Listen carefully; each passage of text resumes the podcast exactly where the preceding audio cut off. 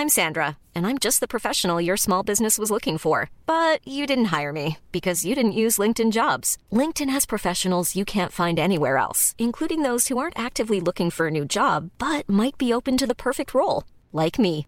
In a given month, over 70% of LinkedIn users don't visit other leading job sites. So if you're not looking on LinkedIn, you'll miss out on great candidates, like Sandra. Start hiring professionals like a professional. Post your free job on linkedin.com/people today. A lot can happen in 3 years, like a chatbot may be your new best friend. But what won't change? Needing health insurance. United Healthcare Tri-Term Medical Plans, underwritten by Golden Rule Insurance Company, offer flexible, budget-friendly coverage that lasts nearly 3 years in some states. Learn more at uh1.com. Burrow's furniture is built for the way you live. From ensuring easy assembly and disassembly to honoring highly requested new colors for their award-winning seating, they always have their customers in mind. Their modular seating is made out of durable materials to last and grow with you. And with Burrow, you always get fast, free shipping. Get up to 60% off during Burrow's Memorial Day sale at burrow.com/ACAST. That's burrow.com/ACAST. burrow.com/ACAST.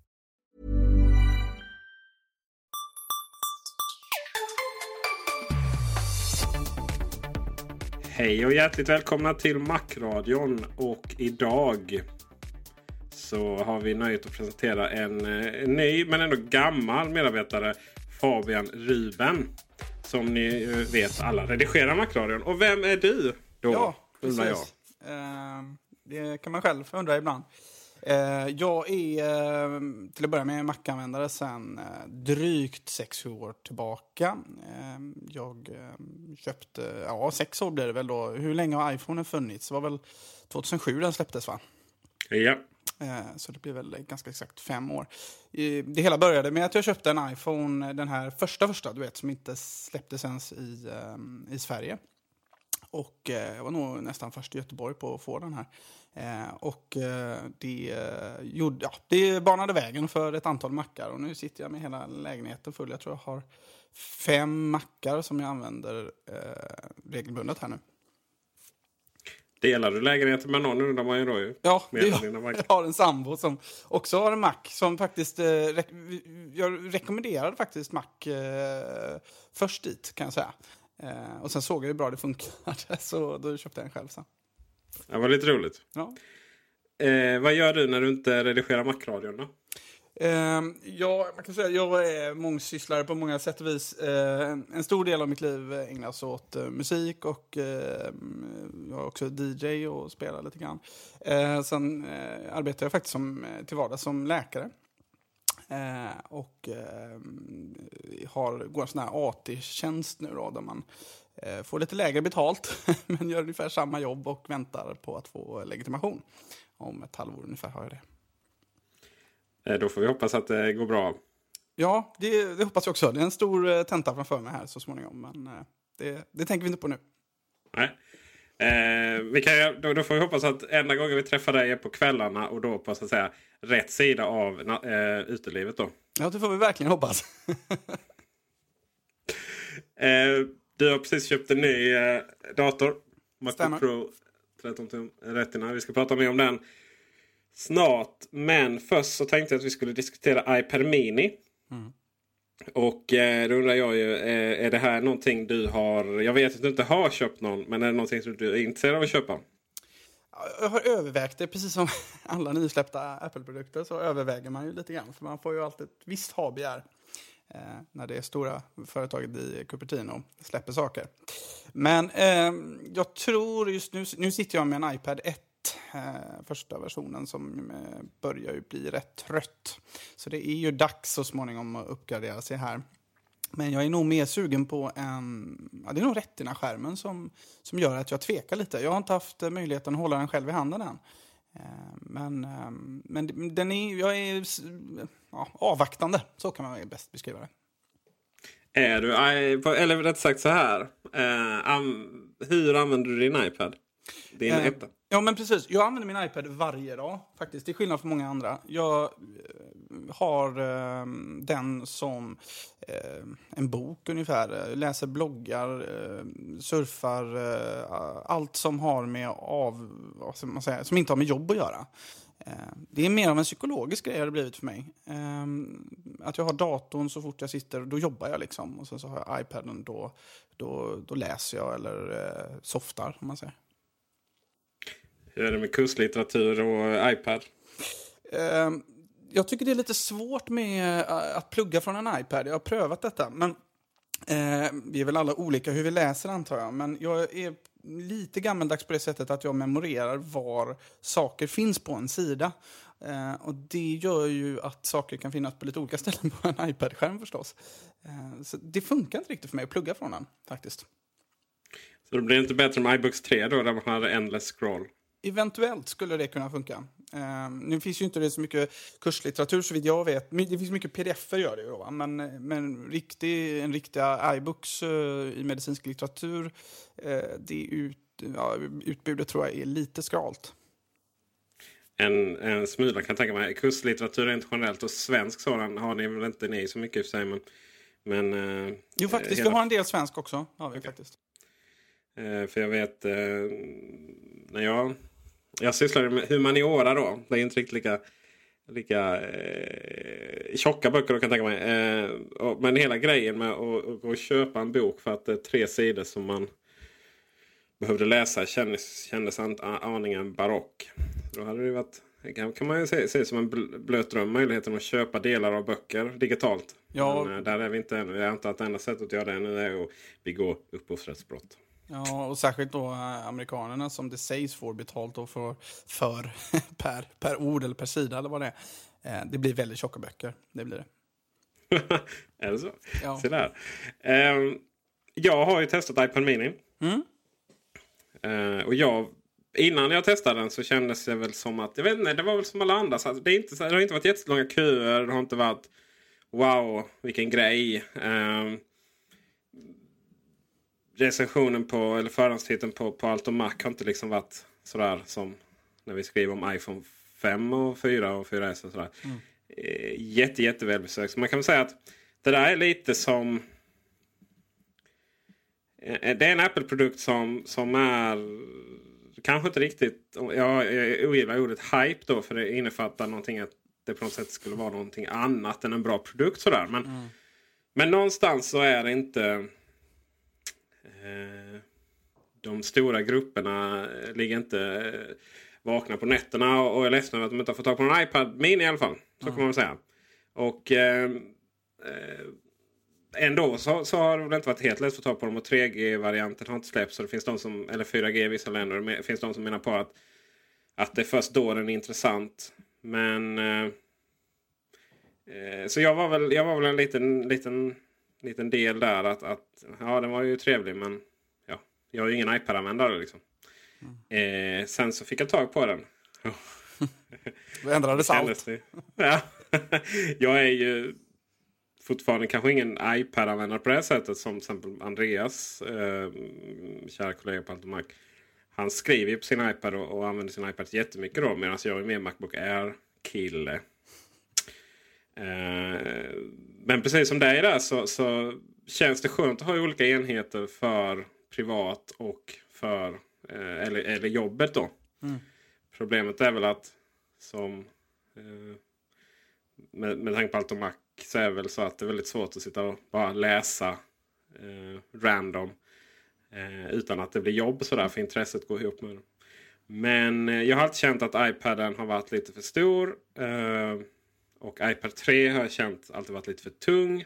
Mm. Och sen har jag inte tyckt att sen iPad 1 så har jag inte tyckt att de har varit så snygga faktiskt. Jag tyckte 1 var absolut snyggast. Hur tycker du det? Ja, jag håller med dig. Jag är inte helt förtjust i den här rundade, om man säger, MacBook Air-designen som iPadarna, de senare versionerna har fått. Jag förstår idén att man lätt ska kunna skopa upp den plattan då när den ligger på ett bord. Men jag föredrar nog också den första designen, även om den kanske ser ju lite tjock ut om man tittar på den idag. Mm. Det gör den ju. Samtidigt så känns ju 3 också rätt tjock i jämförelse med. Jag vet inte hur det har du lagt dem bredvid varandra, eller har någon koll på hur mycket tunnare de är, eller hur är det? Alltså, det där är roligt, för när jag lägger dem jämte varandra så känns det inte så jättestor skillnad, men Det är på något sätt att man jag tror det är något mentalt där, så ser man minst tvåan. När man inte ser tvåan eller när jag inte ser tvåan så tänker jag, den är jättetunn då. Och sen så när jag tar upp trean då, så bara känns den ganska... när de jämte varandra så är det inte så jättestor. Däremot att ta upp dem i handen så är de ju trean jättetung tycker jag. Mm. För det är ju ettan ännu tyngre. Hur är det att läsa på nätterna där? Eller ligga kvällarna tycker du? Får du ont i armarna och så eller? Ja, alltså hur man än ligger i sängen och läser med den så ligger man ju inte någon lång tid med den. Alltså, för det, man kan ju inte hålla den upp som en bok ovanför sig om man tänker sig att man ligger på rygg och så. Det går ju inte för den är ju för tung för det. Utan det blir ju att man ligger på sidan eller att man hittar sina vägar för att man... Det gäller att anpassa sig till produkten. Men då är det lite roligt då, för då kommer vi in på iPad Mini som ju tog mig med storm. Jag tog upp den. Mm. Den är ju så lätt. Det börjar inte ens där. Låt mig gå tillbaka. För att ta upp kartongen. Bara kartongen är minimal. Mm. Makalöst minimal är den. Särskilt den svenska kartongen. Eller den europeiska i alla fall. Minus Storbritannien. Absolut minus Storbritannien kan jag säga. För det som skiljer där är att till exempel iPad-kartongen är ganska tjock. Och det är ju för att först ligger iPaden. Och där under ligger laddaren. Och iPad Mini så har de paketerat det mycket, mycket tajtare med varandra. Och framförallt så är ju laddaren iPhone-laddaren. Vilket gör att det är den jättetunna då, som den europeiska i alla fall.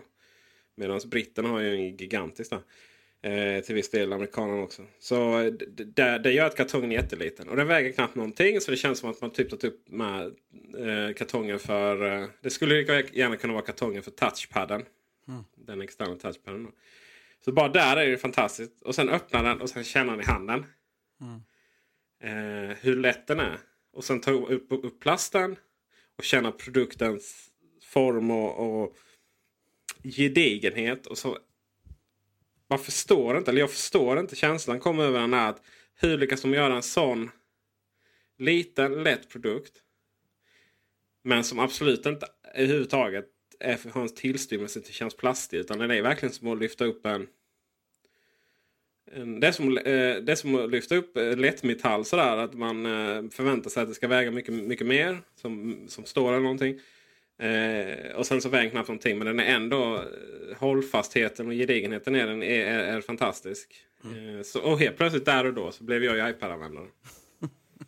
Hur tycker du det funkar med att ha...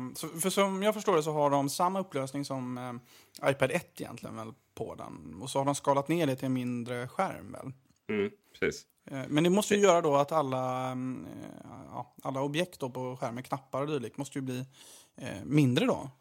Mm, så är det. Hur funkar det då? Det funkar alldeles utmärkt. Det gör det. Det är egentligen två saker där. Sen är det ju skärmen är mycket, mycket bättre än iPad 1. Och den är ju bättre än iPad 2. Det är alltså två olika anledningar. Skärmen i sig är bättre. Bättre färgåtergivning. Men det är ju att i och med att det här med litenheten ger ju två saker. Att pixlarna blir mindre. Ja. Och därmed blir det snyggare. Och dels så är det så att man kan väl säga väldigt många program gör sig bra i det här lilla formatet. Framförallt de här programmen som kanske passar iPad bra. Eller förlåt, iPhone bra. Mm. Men att den är lite för liten för att du... Särskilt spel är det så här. För att du har din skärm. Mm. Du har dina kontroller. Men problemet är när du ska styra med händerna så... Eller med tummarna sådär. Då täcker man ju halva skärmen. I alla fall om man har stora händer som jag. Såhär, lufsig Blekingebo liksom. Och då är ju iPad Mini fantastisk på det sättet. För då helt plötsligt styr du hela skärmen. Mm. Men du styr den likadant som en iPhone. För den är tillräckligt liten för att styra som en iPhone. Och du har den, där ger ju att det är inget problem med den lilla skärmen. För du har den närmare där än vad du har med en iPad. Så då helt plötsligt så finns det massa plats för att ha fingrarna för att styra. Och då känner jag bara att det här är ju kört för Nintendo och Sonys portabla enheter. För det här är ju verkligen... det kombinerar en fantastiskt stor skärm. Men ändå för första gången är det liksom, det funkar att ha de här virtuella kontrollerna. Och det funkar att ha det här gyron. Där till exempel då den stora iPaden är alldeles för stor för att hålla och spela på. Och den är för stor för att använda med gyron. Så absolut, skärmen, trots all kritik som riktas mot den, är ju den största fördelen. Fast för att den är liten då. Ja, men jag tror dig när jag ser den i handen. Det är väl så. Risken är ju stor att vi nästa vecka sitter och pratar om min iPad istället. Du är duktig på att övertala. Nej, det är livsfarligt. Jag får väl, är väl personligt ansvar för många stackars studenters dåliga ekonomi. Jo, men precis. Det som är roligt med iPad Mini också är att den är fantastiskt snygg. Mm. Den vita är den absolut snyggaste. Och det är andra gången, iPhone 5 är samma sak där. Den känns mer... Det är ju det att den kombinerar vita och silver. Den känns mer professionell. Medan den svarta kan absolut inte i verkligheten missuppfattas som att vara en billig Android-enhet. Men på bilder så liksom svart är väldigt svart sådär. Det roliga med skärmen då är att jag har ju alltid föredragit iPad 2 mot iPad 3 på grund av att den är lättare att hålla. Och jag ser väl inte, har väl aldrig sådär oj vad dåligt jag mår för att jag har ingen retina-skärm på den. Antingen ser jag för dåligt eller så är det så att det är någonting med avståndet som man håller iPaden som gör att det inte ger så jättemycket med retina-skärm. Och det var någon som sa att jämföra, eller att iPad Mini jämfört med en iPad 3 eller 4 med retina-skärm då, är som att jämföra en iPhone 4 eller 4S eller 5 med en 3GS. Och det håller jag inte alls med om, för 3GS är riktigt sunkig skärm och riktigt suddigt och hemskt att använda, tycker man nu då givetvis. Tyckte man inte den kom, för då hyllade vi den. Och det är lite samma sak med iPad Mini där. Att jag personligen har inga som helst problem med skärmen. Däremot inser jag ju i mina våta drömmar vilken produkt det kommer att bli när de släpper den med retina-skärm.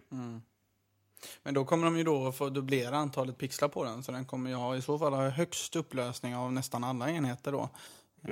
Rimligtvis, om det händer. Det roliga med de där är ju att de här små enheterna har högre upplösning än vissa normala datorer så att säga. Ja, min iPhone har högre upplösning än min TV. Ja, det är ju både tragiskt och roligt på en och samma gång. Så. Ja, det är lite absurt. Men så då helt enkelt får vi skicka räkningen där till, eller du får skicka räkningen där till på iPad Mini för att se hur det blir nästa månad. Nästa avsnitt. Men frågan är då med eller utan 4G eller 3G? Ja, men det blir utan. Jag gillar varken internetoperatörer eller telefonbolag i grunden, när jag misstänksam mot dem alla. Och ha 2 abonnemang, det förstår jag inte varför jag ska ha. Jag kan ju köra internetdelning och mestadels så kommer det ändå vara så att den går mest där hemma, skulle jag tro ändå. Du behöver inte köra 2 abonnemang, du kan ha tvillingkort ju. Ja, just det, precis ja. Men ändå. Ja, jag tror inte Tele2 har det ens, tror jag. Nej, det kanske de inte har, nej. Jag vet att 3 har ju inte det bland annat. Tele2 alltså, ja. Du sa om nu. Ja, men det är ju det här med... De är alltid billigare. Det blir alltid billigare. Men det blir ganska många brutna samtal tyvärr. Det är så. Det blir det. Fråga : inom vad heter det? Ja, inom branschen, läkarbranschen, men inom sjukvården. Hur mycket digitala hjälpmedel har man där på det sättet? iPad och liknande? Är det... Ja, just det. Det här är ju en stor fråga då. Jag är ju då, som alla förstår, min medverkan här och så, en stor tekniknörd. Och även gått ett halvår på Chalmers och läst lite programmering och jobbat, haft en egen IT-firma en gång i tiden. Man kan väl säga att generellt sett så är ju sjukvården är ju en väldigt tekniktät bransch egentligen.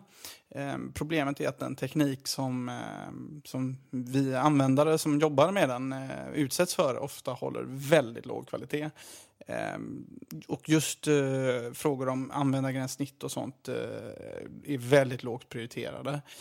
Det gör att våra IT-system på sjukhuset är katastrof. Det är verkligen illa alltså.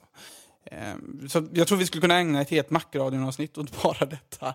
Det här är en fråga som jag verkligen brinner för. Människor som jobbar i vården i regel är ju inte då som jag tekniknördar. Faktum är att många har mackar hemma. Det är vanligare skulle jag säga bland läkare än många andra människor. I alla fall här i Göteborg. Och det är väl just därför att man inte gillar att greja med teknik. Man vill att det ska funka bara. Jag tänkte att det är med intelligensen att göra. Men... ja, kanske har det med det. Eller så har det att göra med att de har råd kanske att köpa mackar. Men det är många som är uppväxta. Jag har vänner som har föräldrar som är läkare. Och så. Många är uppväxta med mackar sen barnsben. Det är ju inte jag, men ja. Det blir bra ändå. Ja, till slut ja. Det tog några år. Så svaret på frågan är nej, det är inte mycket iPadar inom. Nej, det är inte det. Jag har ju en stor vision om att man skulle kunna göra ett jäkligt häftigt iPad-journalsystem liksom, som man hade kunnat ta med sig in till patienten och så vidare. Det hade ju naturligtvis varit... Det hade revolutionerat hela vården. Om man säger att Apple skulle göra ett journalsystem, då hade vi börjat snacka liksom. Men det som finns nu i princip så är det fullt av fula hack, det är dålig driftsäkerhet och tyvärr måste jag säga ibland rent patientfarligt alltså. Så det är en sorglig historia om hur IT-systemen på våra sjukhus fungerar. Och dessvärre, vilket inte gör saken bättre, är att det är utvecklat i Göteborg. I samarbete med Siemens om jag minns rätt. Vi får se om det blir ett avsnitt av det här. Kan inte få en licens efter det liksom. Ja, precis. Ja. Men man har väl någon sån här meddelarfrihet tror jag. Till medier. Någon sånt där, ja precis. Framförallt får man inte efterfråga källor då, men den är ganska tydlig. Men jag tycker det är absurt så här, man själv de gångerna jag varit hos vårdcentralen här på flera olika ställen, för jag har flyttat väldigt mycket, så byter man ju vårdcentral som andra byter sockar eller på säga. Jag är inte så här överväldigande sjuk, men en och annan allergitablett har jag ju tagit mina dagar, eller framförallt väldigt många, för jag är allergisk och lyckligtvis är det en av mina få nackdelar. Och där så är det så här att varje gång jag kommer till en ny vårdcentral och vill ha ut ny medicin då. Så jag frågade dem, vad tog du för medicin då? Ja, det har jag ingen aning om, tänker jag, eller säger jag i alla fall, för sånt har jag jättedålig koll på. Kanske man ska ha medicin att göra, men alla har vi våra konstigheter i livet. Då säger de, nej men det kan inte vi se, utan vi måste beställa dina journaler då. Så att, och då tänker jag sådär, men herregud, tänker man är allergisk mot olika saker eller så, ligger sin barndom och sånt som man inte har koll på själv. Och det är ju intressant också då, för att när jag träffar patienter så de förutsätter ju mer eller mindre att, liksom, att det finns en kommunikation mellan vårdcentraler och sjukhus och mellan sjukhus i landet, och det gör det ju inte överhuvudtaget. Vi kan ju inte se vilka mediciner som folk plockar ut hur som helst, och vi kan inte... Ofta kommer det ju gamla människor med kanske 30-40 mediciner, och då kan det vara väldigt rörigt om de inte har med sig en lapp, vilket inte alla har, med vilka mediciner de står på. Så att det är ett stort problem, och det är ännu värre än så. Vi måste ju då som, och det får bara en läkare göra, sitta och skriva in alla mediciner då för hand. Rakt upp och ner, och det säger sig själv att har man 40 mediciner och kanske har en 15 patienter om dagen, så är risken rätt stor att det kan bli fel. Så att, jag ägnar säkert en timme, en och en halv på akuten åt bara sitta och skriva av listor på mediciner, och det känns ju inte riktigt som att det var det man pluggade för. Påminner mig när jag jobbade på UPS och skrev av folks sådana här waybills heter det. Alltså det vill säga fraktsedlar. Och folk i allmänhet har ju väldigt dålig handstil. Extra roligt är det att när de ska skicka utomlands till typ arabiska, kinesiska eller andra länder som inte ens har samma alfabet som jag eller samma tecken överhuvudtaget sådär. Även om man inte fick göra så var det många som gjorde det. Då gäller det att... Det var innan Google Translate där, kan jag säga. Ja, precis. Jag har nog använt min Google Translate vid något tillfälle på min iPhone. Here's a cool fact. A crocodile can't stick out its tongue. Another cool fact... You can get short-term health insurance for a month or just under a year in some states. United Healthcare short-term insurance plans are designed for people who are between jobs, coming off their parents' plan, or turning a side hustle into a full-time gig. Underwritten by Golden Rule Insurance Company, they offer flexible, budget-friendly coverage with access to a nationwide network of doctors and hospitals. Get more cool facts about United Healthcare short-term plans at UH1.com.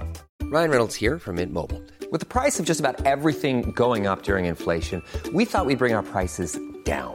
So to help us, we brought in a reverse auctioneer, which is apparently a thing. Mint Mobile Unlimited Premium Wireless. How to get 30, 30, how to get 30, how to get 20, 20, 20, how to get 20, 20, how to get 15, 15, 15, 15, just $15 a month? Sold! Give it a try at mintmobile.com/switch. $45 up front for 3 months plus taxes and fees. Promoting for new customers for limited time. Unlimited more than 40 gigabytes per month. Slows full terms at mintmobile.com. I'm Sandra, and I'm just the professional your small business was looking for. But you didn't hire me, because you didn't use LinkedIn Jobs. LinkedIn has professionals you can't find anywhere else, including those who aren't actively looking for a new job, but might be open to the perfect role, like me. In a given month, over 70% of LinkedIn users don't visit other leading job sites. So if you're not looking on LinkedIn, you'll miss out on great candidates, like Sandra. Start hiring professionals like a professional. Post your free job on linkedin.com/people today. Burrow's furniture is built for the way you live. From ensuring easy assembly and disassembly to honoring highly requested new colors for their award-winning seating, they always have their customers in mind. Their modular seating is made out of durable materials to last and grow with you. And with Burrow, you always get fast, free shipping. Get up to 60% off during Burrow's Memorial Day sale at burrow.com/acast. That's burrow.com/acast. burrow.com/acast. Everyone knows therapy is great for solving problems, but getting therapy has its own problems too, like finding the right therapist, fitting into their schedule, and of course, the cost. Well, BetterHelp can solve those problems. It's totally online and built around your schedule. It's surprisingly affordable too. Connect with a credentialed therapist by phone, video, or online chat, all from the comfort of your home. Visit betterhelp.com to learn more and save 10% on your first month. That's BetterHelp, H-E-L-P.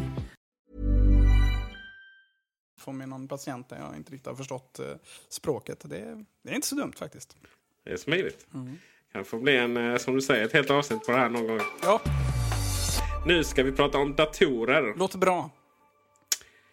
Både du och jag har nya datorer. Jag har en 15-tums Retina och du har en 13-tum. Stämmer. Och jag är väldigt intresserad i och med att jag inte ens har sett 13-tummarna ännu. Vad tycker du om den? Ja, alltså om vi kan ju börja med det positiva. Det är ju en fantastiskt vacker pjäs till att börja med. Den är tunn, den har ungefär samma smäckra design som den gamla Macbook Pro 13 tum som jag ägde innan. Framifrån så ser den nästan likadan ut, vilket man kan väl tycka är lite tråkigt. Men å andra sidan så är det faktiskt en mer eller mindre fulländad design, tycker jag i alla fall. Jag tycker det är en väldigt vacker pjäs. Sen är ljudet på den här datorn faktiskt fascinerande bra. Överraskande bra. Jag sitter väl kanske inte och lyssnar på hela symfonier på min Macbook. Men det är ändå trevligt att ljudet har blivit så pass mycket bättre. Och framförallt så märks det ju eftersom ljudet har en lite bättre stereobild. Det verkar som att man då istället för att sätta högtalarna under skärmen i gångjärnet så att ljudet liksom har studsat upp mot användaren. Då har man då istället satt högtalarna på sidan i fläktutblåsen på bägge sidor av datorn. Och det gör att ljudet istället studsar mot bordskivan. Vilket ger en fylligare och bättre stereobild helt enkelt.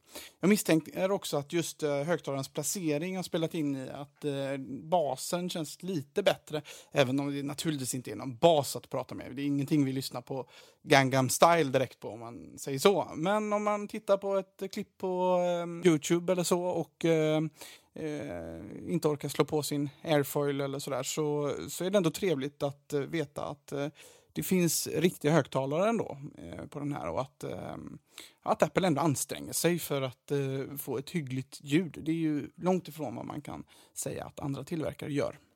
Om man då går till det så kanske är lite mer negativt, så kan man väl konstatera att grafikkortet har, antingen är det underdimensionerat eller så har i alla fall min dator något grafikdrivrutinsproblem.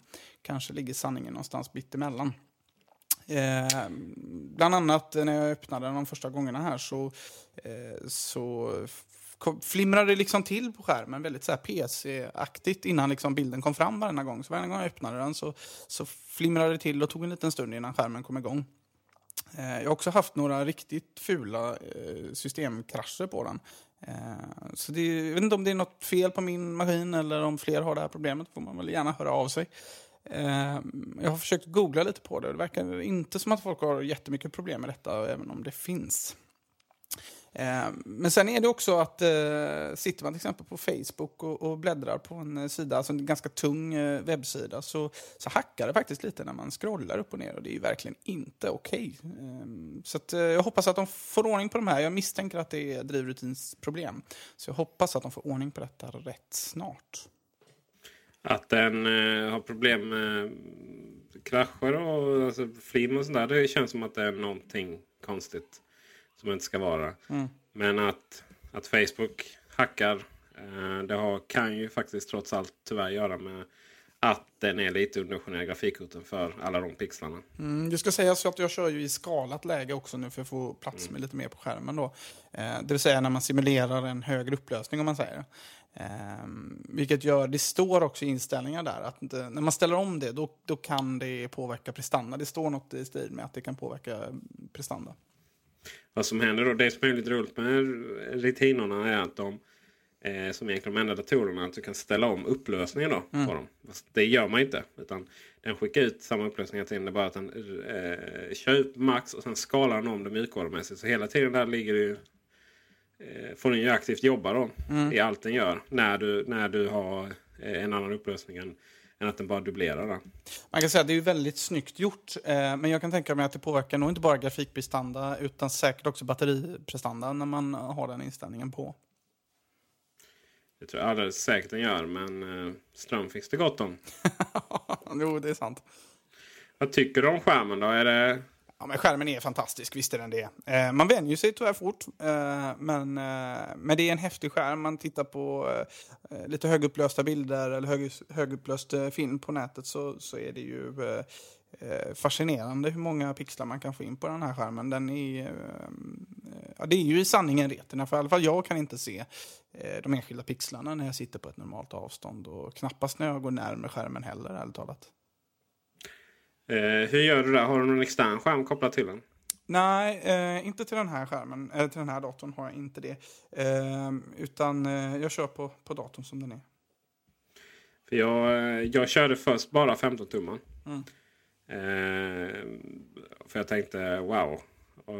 Nu ska det vara vackert här. Och det är det ju givetvis. Det som är smidigt med att om jag har den på avstånd, alltså på skrivbordet och jobbar, så då tar jag upp den i då normal upplösning, om man ska säga. Den visar aldrig sin äkta upplösning, utan den ändrar ju, skalar ju så att det blir hälften den upplösningen som det är. För att annars skulle det bli så smått som vi inte kunde se det knappt. Det går ju att få in i det läget också. Men normala då, det var den... Det är ju vad 15 tummar den vanliga då har samma då. Det ska det ju spegla.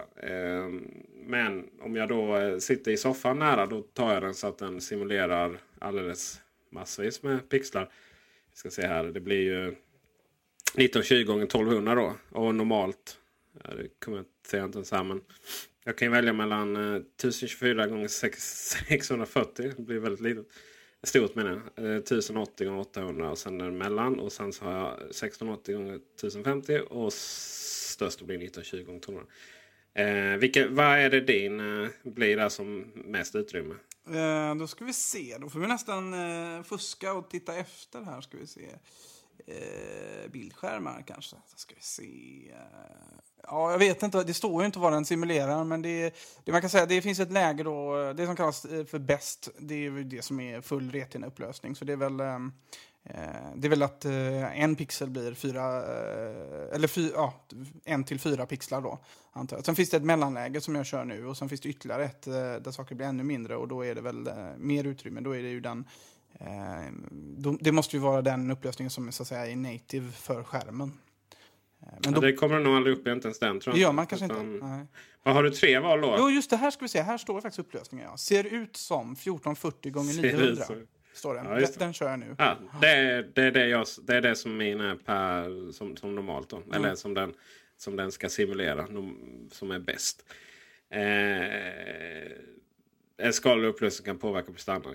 I normala fall om man använder datorer som inte har så mycket pixlar att spela med, där blir det ju bara suddigt när man ändrar sådär. Nåväl, det jag skulle komma till var att först så körde jag utan extern skärm.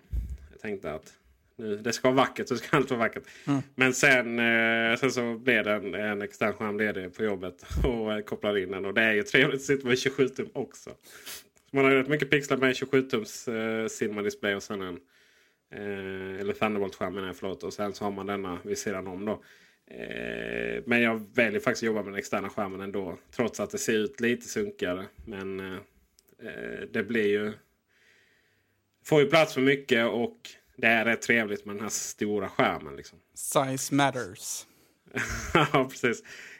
Så att, och tyvärr så får vi nog vänta till retinor kommer i både iMac och framförallt Thunderbolt-skärmarna. För att som jag har förstått det så räcker inte barbrädden i Thunderbolt till för att skicka så mycket pixlar. Nej, och sen kan man ju säga då, det ska ju då gå och koppla in, den har ju 2 Thunderbolt-portar, 13 tumman här, och det ska ju gå och koppla in 2 skärmar, men jag undrar om inte det är att utmana ödet alltså. Frågan är om klarar den av det utan att släcka sin egen skärm? Ja, det... För det gör inte den vanliga, den lilla där.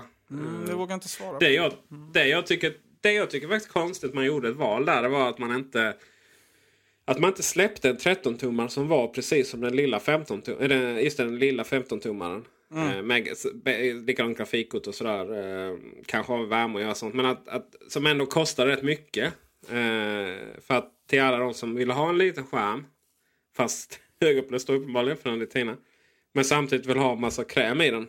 Ja, för det är ju faktiskt mindre kräm i den här 13-tums retina än vad det är i en Macbook Pro 13 tum utan retina. Ja, det kan det ju vara såklart. Det är mindre processor. Det är lite mer minne i den, men det är mindre processorkraft i den. Det är ju trots allt, precis som du säger, den ska ju ändå göra skäl för namnet Pro. Och det kan man nog undra lite grann. Den känns lite snålt när det gäller grafikprestandan. Så är det faktiskt. Hur är det din första dator med SSD/flashminne? Du, jag bytte faktiskt till SSD-disk i min gamla Macbook Pro när den började kännas lite trött mot sluttampen där för 1,5 år sedan. Och SSD är ju bara, det är bara att säga, SSD for the win. Alltså det är kärlek. Ja, det är verkligen kärlek. Man kan ju säga till alla som sitter på en trött dator och inte har 1000 lappar så det räcker till att köpa en ny skön Mac. Gå och skaffa er en SSD-disk. Det är så värt pengarna även på en gammal dator. Och såklart, faktum är att den här SSD-disken i den här datorn känns betydligt rappare än när jag satte in en SSD-disk i min gamla, så att någonting är det som går snabbare här. Det är väl en snabbare SATA-koppling kanske, men man kan tänka mig. Så kan det absolut säkert vara. Satte du in en egen, bytte ut hårddisken mot en SSD eller satte du in vid DVD-spelaren istället? Nej, jag bytte ut den faktiskt. Gjorde jag.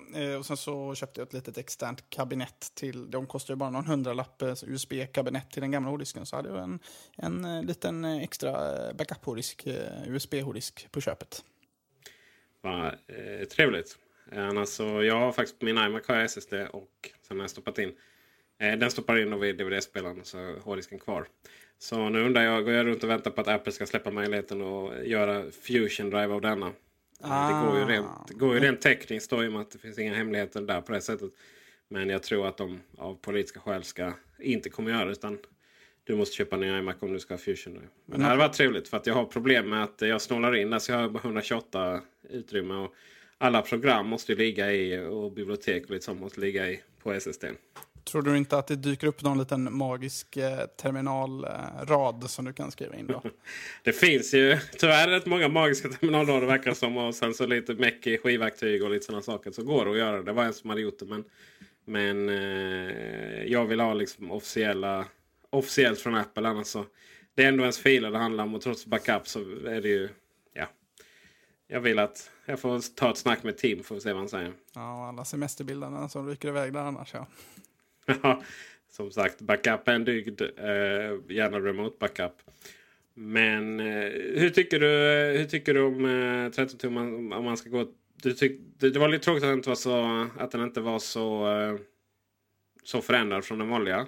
Ja, delvis tycker jag det. Å andra sidan, som sagt, det är en ganska så vacker design som den är. Så att det gör mig inte så mycket. Jag uppskattar den lägre vikten. Jag bär med mig min laptop ganska mycket. Och den är ju nästan 1 kilo lättare. Och det är ju stor skillnad.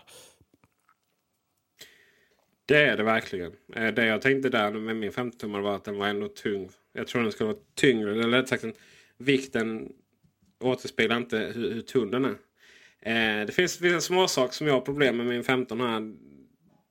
Dels är MagSafe-kontakten trillar ur alldeles för lätt. Det kanske är så lätt de egentligen skulle trillat ut för att den får skydda mot så. Men den är... När jag har min MagSafe-adapter från en gammal laddare då, så då sitter den som berget. Men laddaren som följer med... Ja, det räcker med att flytta datorn nästan så.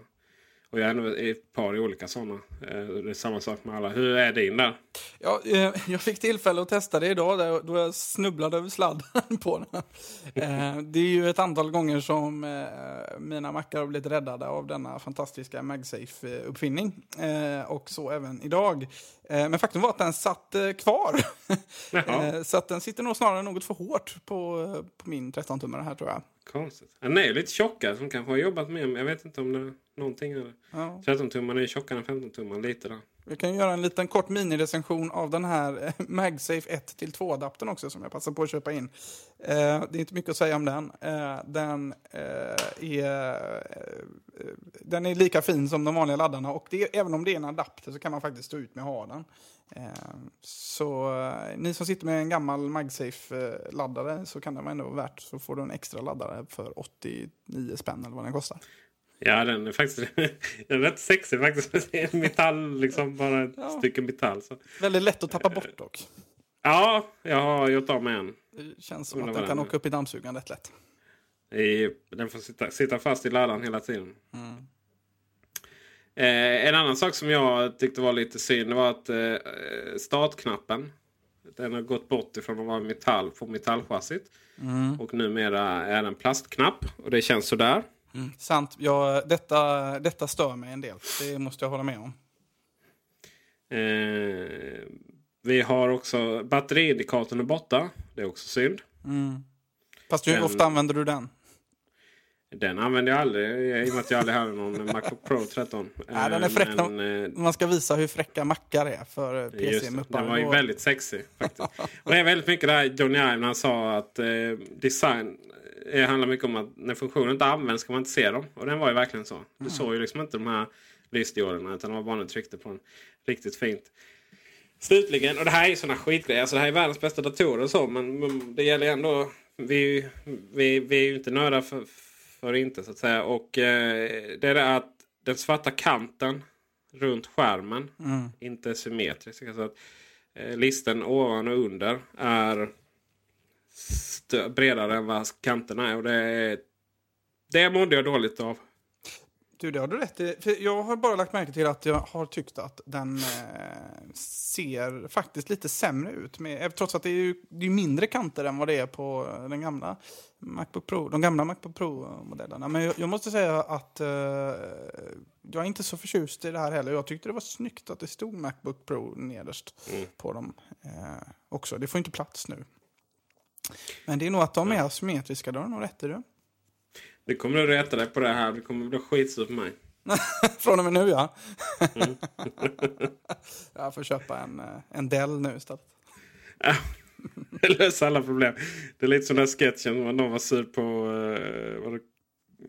Joy of Tech, den här seriestrippen som gjorde närligt av det här med att det är för jävligt att Apple har bytt kontakt på sin Thunderbolt. Eller Lightning på iPhone 5. Så nu ska köpa en Android-telefon istället. Sen konstaterar jag att det blir ju inte så.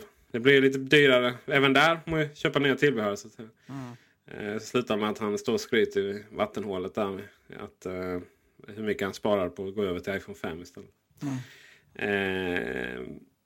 Men så mycket annat än så. Mer än att jag har väl konstaterat att 15 tum är ju det är lite av det förgångna. Den är fortfarande stor. Den är tunn, den väger så mycket, men den är fortfarande förgångna. För det är en enorm dator, 15 tummar. Det blir lite mindre portabel med den storleken. Och, det är klart det är trevligt med en stor skärm och så. Men för min del så var det viktigt att den var portabel. Och en MacBook Air, jag gillar inte designen. Det var ju ändå ett alternativ för mig. Jag gillar inte riktigt designen. Jag gillar det där svarta runt skärmen. Så då fick det bli en Pro här. Jag håller med om att svarta runt skärmen är trevligt. Det som jag tyckte var synd, men jag vet Gabriel och jag diskuterade väl typ en timme om det här med att formen på MacBook Air, jag tyckte det var synd att den inte var så som MacBook Pro retinorna är idag. Det vill säga att den är inte som en kylform då. Men nu har det gått över lite, men underarmarna får ju ta lite stryk från den här hårda kanten. Ja, det får de. Och har man en klocka på sig på armen så riskerar man att repa sönder kanten på datorn där efter ett tag. Det hade jag på någon 15-tummar faktiskt. Det är sådana här armband som blir inte alls snyggt. Tar du av den eller hur gör du? Jag har ingen klocka eftersom jag jobbar i sjukvården så får vi inte ha klockor och ringar på oss. Så att det är min mobiltelefon, min kära iPhone som får vara klocka. Som resten av ungdomarna då? Ja, men precis. Jag får bara kort återvända till den här av- och på-knappen. Jag har ju länge, egentligen ända sedan de första mackarna kom, varit väldigt fascinerad av mackarnas av- och på-knappar, måste jag erkänna. De har alltid haft väldigt snygg design och på något sätt så är det ju ofta... Det är klart man använder inte av- och på-knappen så mycket på en bärbar dator eftersom man bara öppnar den och ser den oftast på. Men det är ändå någonstans första intrycket av datorn, det är ju den där på-knappen. Och det är tråkigt att de har gått ifrån den konventionen att ha en verkligen high-end på- och av-knapp. Ja, det håller jag med om. Nu, det närmsta som vi kommer den knappen nu är på iPod Touch faktiskt. Trycka in den för att få ut hela knappen så man kan sätta på den här lilla armbandet eller vad man säger, som följer med till iPod Touchen. Den påminner om den knappen, den här lite runda, ni vet hur den ser ut. Bortsett från det så är det väl, finns det väl ingen kritik mot datorerna. Vi hoppas att din kommer att fungera bättre med någon uppdatering där eller om den fortsätter och får du kernel panic eller på vilket sätt kraschar. Ja, jag har fått kernel panic 2 gånger nu. Nu har det inte hänt på en vecka här. Men första 2 dagarna så hade den liksom kraschat mer än vad min gamla dator gjort på ett helt år. Så att... Nej, kernel panic är ju aldrig rätt. Nej, det är ju aldrig rätt. Jag måste, en kort anekdot som jag måste flika in. När jag bytte till Mac så hade jag nog någon slags grafikproblem med den första Macen jag hade också. Så att den fick några kernel panics där. Det roliga var bara att jag förstod inte att den fick en kernel panic eftersom rutan var så himla snygg som kom upp. Det stod bara en trevlig rund liten symbol som säger du måste starta om din dator. Så den kraschar helt enkelt snyggare. Till och med det gör den snyggare än PC. Det är väl också lite roligt det där på det sättet att går från PC till Mac och du får lite kernel-panic. Det är vi ju vana vid sådär. Det var ju... Ja, det var inget konstigt alls för mig sen när jag insåg vad som hände. Men det tog ett tag. För det är ju så att om en Mac får det så är det fel på den. Oftast minnena då. Men kan ju vara annat. Förutom det var någon BitTorrent-klient och Java-historia som verkligen skapade kernel-panic på saker. Så att det går ju även att göra det vägen. Ja, jag kör i regel mina mackar ganska hårt med musikprogram och DJ-program och sådär. Och de går ganska hårt och blir ganska varma också. Så att jag sätter dem verkligen på prov. Mm. Härligt, nu börjar det närma sig en avslutning här. Jag tänker alla ni som är intresserade av hur det funkar med musik på macken får skicka in i frågorna till Fabba här, så kanske vi kan ta upp det någon gång. Ja, men gör gärna det. Det är ju verkligen en blind fläck för en annan, det kan jag säga. Jag vet bara att man ska hålla sig borta. Att musik, vissa studier börjar tänka på att uppgradera till 10.5 nu då. Alla plugins börjar fungera. Ja, jag sitter med min Snow Leopard här faktiskt kvar. Det är så. Ja, det gör jag. Alltså man ska inte ändra något som funkar. Och nu har jag äntligen en musikstudio som funkar helt perfekt. Så att, nej, det är en Mac Pro som står här som i och för sig har några år på nacken, men jag har inte maxat ur den riktigt än ändå, så att den är still going strong. Får väl vänta då till Apple släpper en 13-tum MacBook Pro 2013. Slutet av 2013 ska de släppa det. Mm. Kan du få bra pris där? Ja, det låter bra. Ja, vad härligt. Med det så tackar vi för kvällen. Tack. Kul att höra din röst här. Jag vill väl i och för sig får säga att jag är lite besviken på det faktum att du inte pratar så mycket göteborgska. Nej, jag vet. Jag ska ändra det till nästa gångerna. Ja, det är bra. Härligt, vi får ta med Jocke som coach annars. Frilansare till Alltomark. Han har en riktigt härlig bred dialekt där. Ja, det är gött. Och tack för att ni lyssnar. Och på återseende nästa vecka. Hej hej. Hej.